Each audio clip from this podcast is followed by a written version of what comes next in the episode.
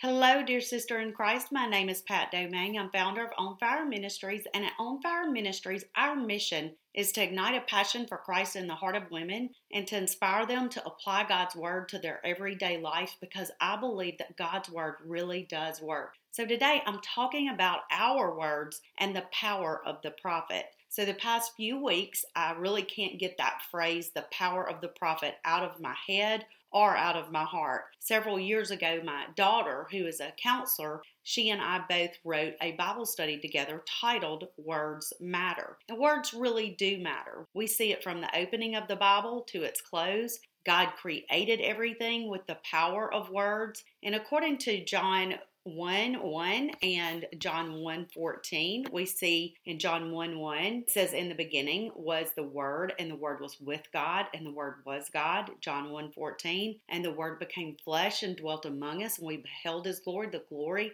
of the only begotten of the Father, full of grace and truth. In other words, Jesus is God and he embodies every word that ever came from the mouth of God. God's word has creative power that created out of nothing. While our words don't have that kind of creative power, our words do produce something. Proverbs 18:21 says death and life are in the power of the tongue, and those who love it will eat its fruit. The words we speak produce fruit that we ourselves end up eating. This tells us that our words matter to such a degree that our lives are hugely impacted by what we speak out of our own mouth. Which brings me back to the reason the phrase, the power of the prophet, has been in my mind and in my heart so much lately. I have studied God's word long enough now to know that His word is filled with blessings and promises that I want in my life and I also want in my children children's lives. So, speaking and declaring God's word over each of our lives ranks high on my praying priorities list. So, dear sister in Christ, do you realize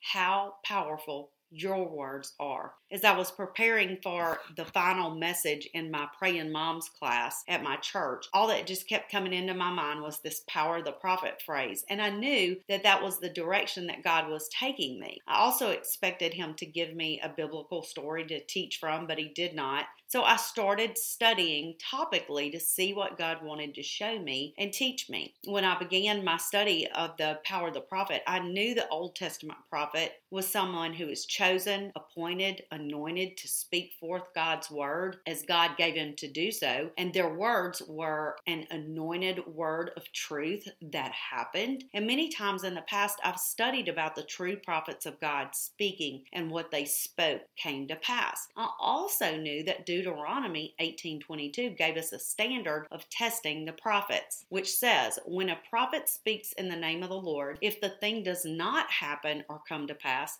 that is the thing which the Lord has not spoken. The prophet has spoken it presumptuously." From a New Testament perspective, 1 John 4 1 tells us that we should test the prophets, saying, Beloved, do not believe every spirit, but test the spirits, whether they are of God, because many false prophets have gone out into the world. So, what else does the New Testament tell us about you and I as new covenant believers related to the power of the prophet? What does the power of the prophet look like for us? And who has the power of the prophet? Well, Revelation 19:10 and 2 Corinthians 4:13 help us clarify and understand who has the power of the prophet. Revelation 19:10 says, "For the testimony of Jesus is the spirit of prophecy." 2 Corinthians 4:13 says, and since we have the same spirit of faith, according to what is written, I believed and therefore I spoke, we also believe and therefore speak. These two verses show us that the spirit of prophecy and the spirit of our Christian faith both have the testimony of Jesus as the basis of speaking. Now let's look at three other verses. The first two are Jesus' words to his disciples in John 14, 17 and John 16, 13. The last verse that I'm going to tell you about is Paul speaking to the Ephesian believers in Ephesians 1:13. So let me read these. John 14, 17, the Spirit of truth, whom the world cannot receive because it neither sees him nor knows him, but you know him, for he dwells with you and will be in you. John 16 13. However, when he, the Spirit of truth, has come, he will guide you into all truth, for he will not speak on his own authority, but whatever he hears, he will speak, and he will tell you things to come. Then here's that Ephesians 1 13. In him you also trusted after you heard the word of truth, the gospel of your salvation, in whom also having believed, you were sealed with the Holy Spirit of promise. Dear sister in Christ, let's just sum up everything to this point because we have the testimony of Jesus Christ. We have the spirit of prophecy, the spirit of faith, the Spirit of truth, and the Holy Spirit of promise. And not only that, but Acts 2 16 through 18 says, But this is what was spoken by the prophet Joel. And it shall come to pass in the last days, says God, that I will pour out my Spirit on all flesh. Your sons and your daughters shall prophesy. Your young men shall see visions. Your old men shall dream dreams. And on my men servants and on my maid servants, I will pour out my Spirit in those days, and they shall prophesy. I personally believe the last days spoken of here began on the day of Pentecost based on the context in which it was written. In other words, the day of Pentecost began the age of the last days. However, we recognize Acts 2 16 through 18 was a prophecy, and biblical prophecy often spoke of a current fulfillment and a, and a further future fulfillment. So I submit to you that while the last days began at that initial outpouring of the Holy Spirit some around 2000 years ago, there is yet another fulfillment at the end of the age of the last days. If we are not there, I believe we are very close. What we know is that anyone who is in Christ, Jesus poured his spirit on them and in them. So let's look at Paul's teaching about prophecy in 1 Corinthians. Corinthians. 1 Corinthians 13 9, Paul wrote, For we know in part and we prophesy in part. 1 Corinthians 14 1, Pursue love and desire spiritual gifts, but especially that you may prophesy. 1 Corinthians 14 39, Therefore, brethren, desire earnestly to prophesy. First, we see that we only prophesy in part, which means that we only experience prophesying to some degree. Our prophesying is a part of a whole. However, we see that Paul emphasized the importance of prophesying in the Christian life because he elevated prophesying as a priority spiritual gift to desire.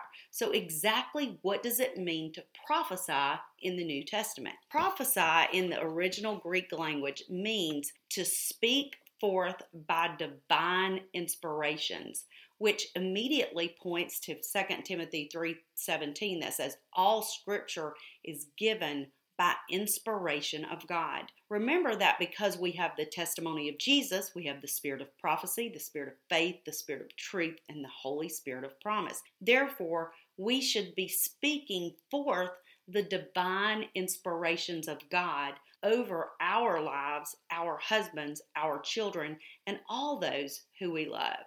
So let's talk a minute about name it and claim it. You know, I know there is a lot of negative things spoken about name it and claim it, but I, I must tell you if my God said it and I can have it and my children can have it, I'm going to, in faith, name and claim the truth and promises of God's Word. Sometimes the enemy blinds us with our criticism of others and we miss out on what God intended for us and promised us. The enemy just does a great job of getting Christians off in extremes. We see those who name it and claim it all for the sake of personal gain and financial wealth and determine that naming and claiming God's word is always wrong. But God called us to prophesy, which is speaking forth the divine inspirations of His word and His promises over our lives. So, dear sister in Christ, Let's don't let the enemy steal this great gift and power from us. In Romans 4 17, it tells us that God calls those things which do not exist as though they did. And so, if God did it, shouldn't we? This is naming and claiming the truth and promises of God's word, calling forth the things that do not exist as though they did. Proverbs 18 21 says, Death and life are in the power of the tongue, and those who love it will eat its fruit. That is why our words do matter so much. In Matthew 17 20, verse 21, Jesus said, For assuredly I say to you, if you have faith as a mustard seed, you will say to this mountain, Move from here to there, and it will move, and nothing will be impossible for you. So Jesus answered and said to them, Assuredly I say to you, if you have faith and do not doubt, you will not only do what was done to the fig tree, but also if you say to this mountain, Be removed and cast into the sea, it will be done. Mark 11, 23 through 24, Jesus said, For assuredly I say to you, whoever says to this mountain, Be removed and be cast into the sea, and does not doubt in his heart, but believes that those things he says will be done, he will have whatever he says. Therefore I say to you, whatever things you ask when you pray, believe that you receive them, and you will have them. So, just to share with you just a little bit of uh, personal testimony, you know, one of the things that I do, I have a box in my office that I keep of index cards filled with different scriptures, and usually those scriptures have different names that I've written on the index card because I'm praying and I'm declaring God's word. Usually, my children or my husband are the recipient of it. Some other family members and, and friends can be on them as well. But just we know how much it is so important for us in, in praying for those that we love so dearly and they're so close to us. So, praying for our children, believing God